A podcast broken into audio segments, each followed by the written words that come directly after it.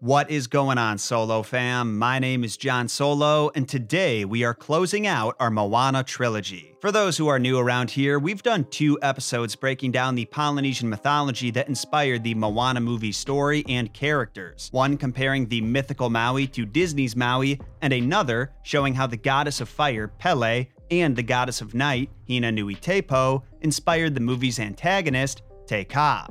I know, that's a lot of names to keep straight. Now try pronouncing them. In this episode, though, I want to dissect the deities that the great island goddess Te Fiti, the ocean spirit, and even Moana herself may have been inspired by. Those of you who like weird mythology that's filled with violence and incest are in for a real treat today. Those who don't, I don't even know why you're here actually, because that's what we talk about on this show about 87% of the time. Now, longtime fans of my YouTube series will recognize that the audio you're about to hear comes from the original episode, but the track has been remastered and retrofitted with sound effects and music for a true audio experience. Thanks for tuning in to the Messed Up Origins podcast. We're posting remastered episodes every Monday and Wednesday, and new episodes on Fridays. Don't forget to sacrifice the five star button to the algorithm gods if you enjoy it, and brace yourself for the messed up origins of Moana.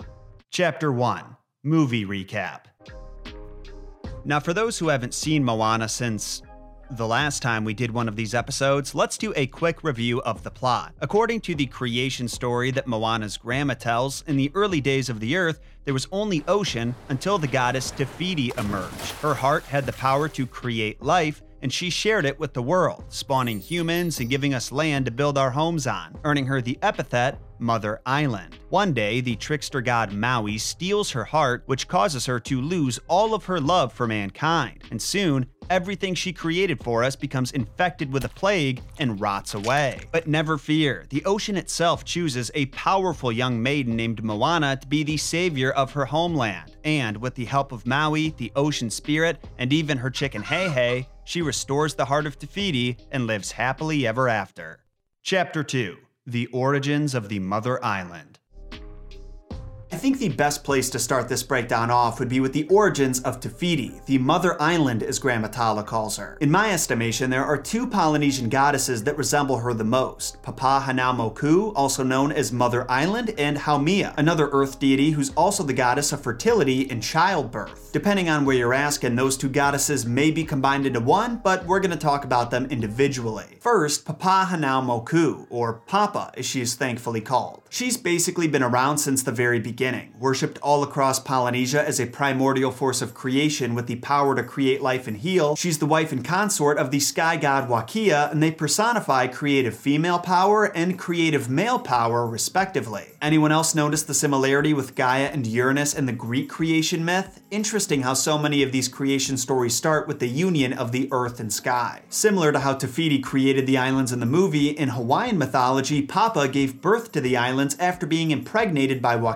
And their children went on to be known as Hawaii, Maui, Oahu, and Kauai, giving birth to islands. That had to hurt, huh? Well, after that process was done and the islands were born, they decided to have another child, and their daughter Hooho Kukulani was born. And get this, that's not even her full name, and it could be translated to She who sets the stars in heaven and adorns the celestial regions. Honestly, I think I'd rather say that every single time than even try to pronounce it the original way. Anyway, there is one particularly weird myth that their new daughter is known for, and it definitely gives off Greek mythology vibes on account of the incest. You see, as Huoho got older, her father Wakea became enchanted by her beauty, but because she was still young and because he was terrified of angering his wife Papa, he had to come up with a plan to secretly seduce her. One day, he orders a priest to take Papa on a journey to another island, and while she was gone, he had intercourse with their daughter, which led to her getting pregnant. As you'd expect, when Papa returned home and found out about this, she was furious, but all of that anger was drained away after Huoho's son was stillborn. Papa took it upon herself to name the baby Haloa, which means eternal breath, and then buried it facing the rising sun in the east. And then from the spot he was buried sprouted the taro plant, which was very important to Hawaiian diets back in the day. The story isn't over yet though. Later on, Wakea and Huoho have another baby they also name Haloa, and in some regions he's considered the first of the native Hawaiian people. So there you go, a bit more complicated than Te Fiti just rising out of the ocean and waving her hands around, but similar enough that I think they definitely could have taken inspiration from it. And to take it a step further, I want to touch on the concept of aloha aina, which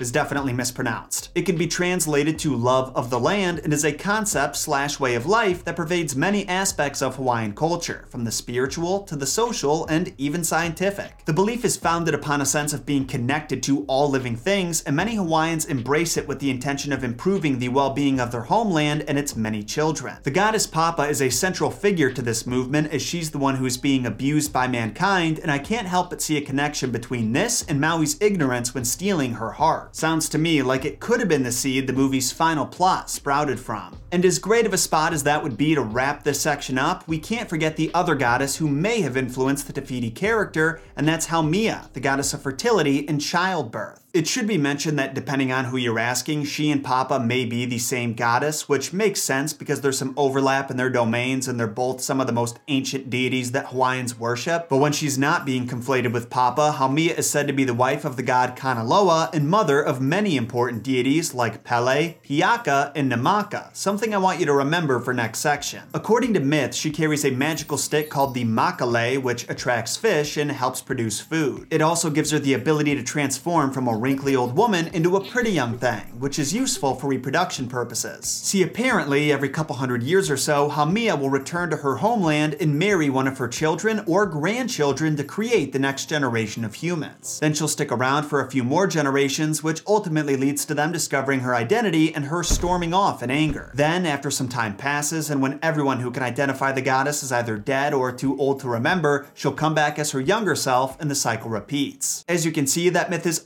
a bit more complicated than what we're told in Moana, and there's actually one more story that explains the important role Haumea had in human reproduction. One day, the goddess overhears the daughter of a famous Hawaiian chief crying out in pain while in labor, and after checking in on her, she discovers the only way humans gave birth was by cutting open the stomach of the mother, like a C-section. The goddess proceeded to make the chief's daughter a pain potion out of flowers from the kanikawi tree, and after drinking it, she was able to push the baby out, and ever since then, that's primarily how humans have given birth. So that was the mythology behind the Polynesian goddesses who inspired Te Fiti. But our work is not done yet. Chapter 3 Namaka, Goddess of the Sea.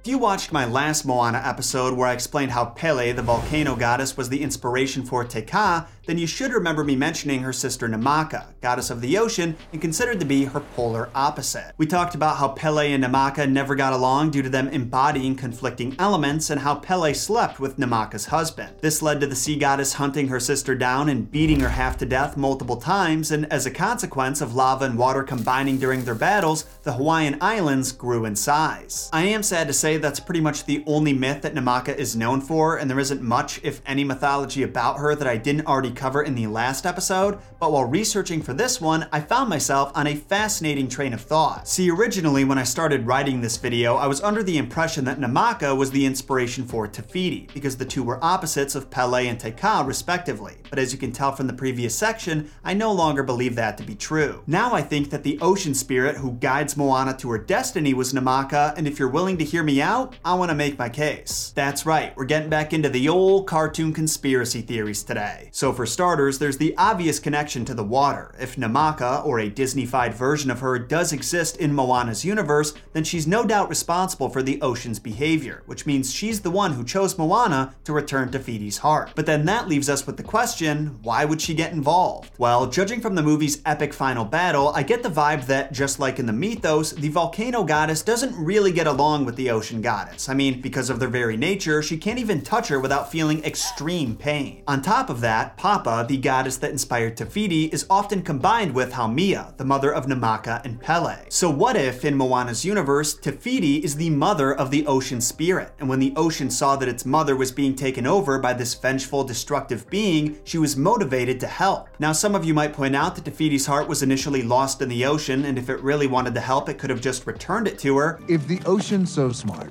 why didn't it just take the heart back to Te Fiti itself? The ocean straight up kooky dukes. But remember, the ocean is fundamentally incompatible with her fiery alter ego. If she didn't have somebody else deliver the goods, Te Kā could have become so angered by Namaka's possession of her heart, who knows what her reaction would have been. She could have tossed it aside as a way of saying, I don't need your help, or been so infuriated that her rival had it that she took her vengeance out on the humans her heart was stolen for with an eruption that blocked out the sun. I think that Namaka knew the safest way to restore peace to her mother's soul would be if the original thief and his would be benefactor returned it themselves and apologized, and since Moana was the most capable for the journey, she was chosen. Now, to reiterate, this is just a theory I came up with while researching for this episode, but I'm just saying, if Disney needs any ideas for where to take the Moana series they're launching in a couple of years, I think this would be a great starting point for expanding the universe. I mean, come on, how cool would it be if we got to see even more Disney characters inspired by Polynesian deities? Even if they're a few deviations away from the source material, I think the majority of viewers would be ecstatic to see even more beautifully animated characters from that culture. Speaking of, there is one more character I want to talk about before we wrap this episode up, and that's Moana herself. What? You didn't think that we'd close out the Moana series without talking about the character it's named after, did ya?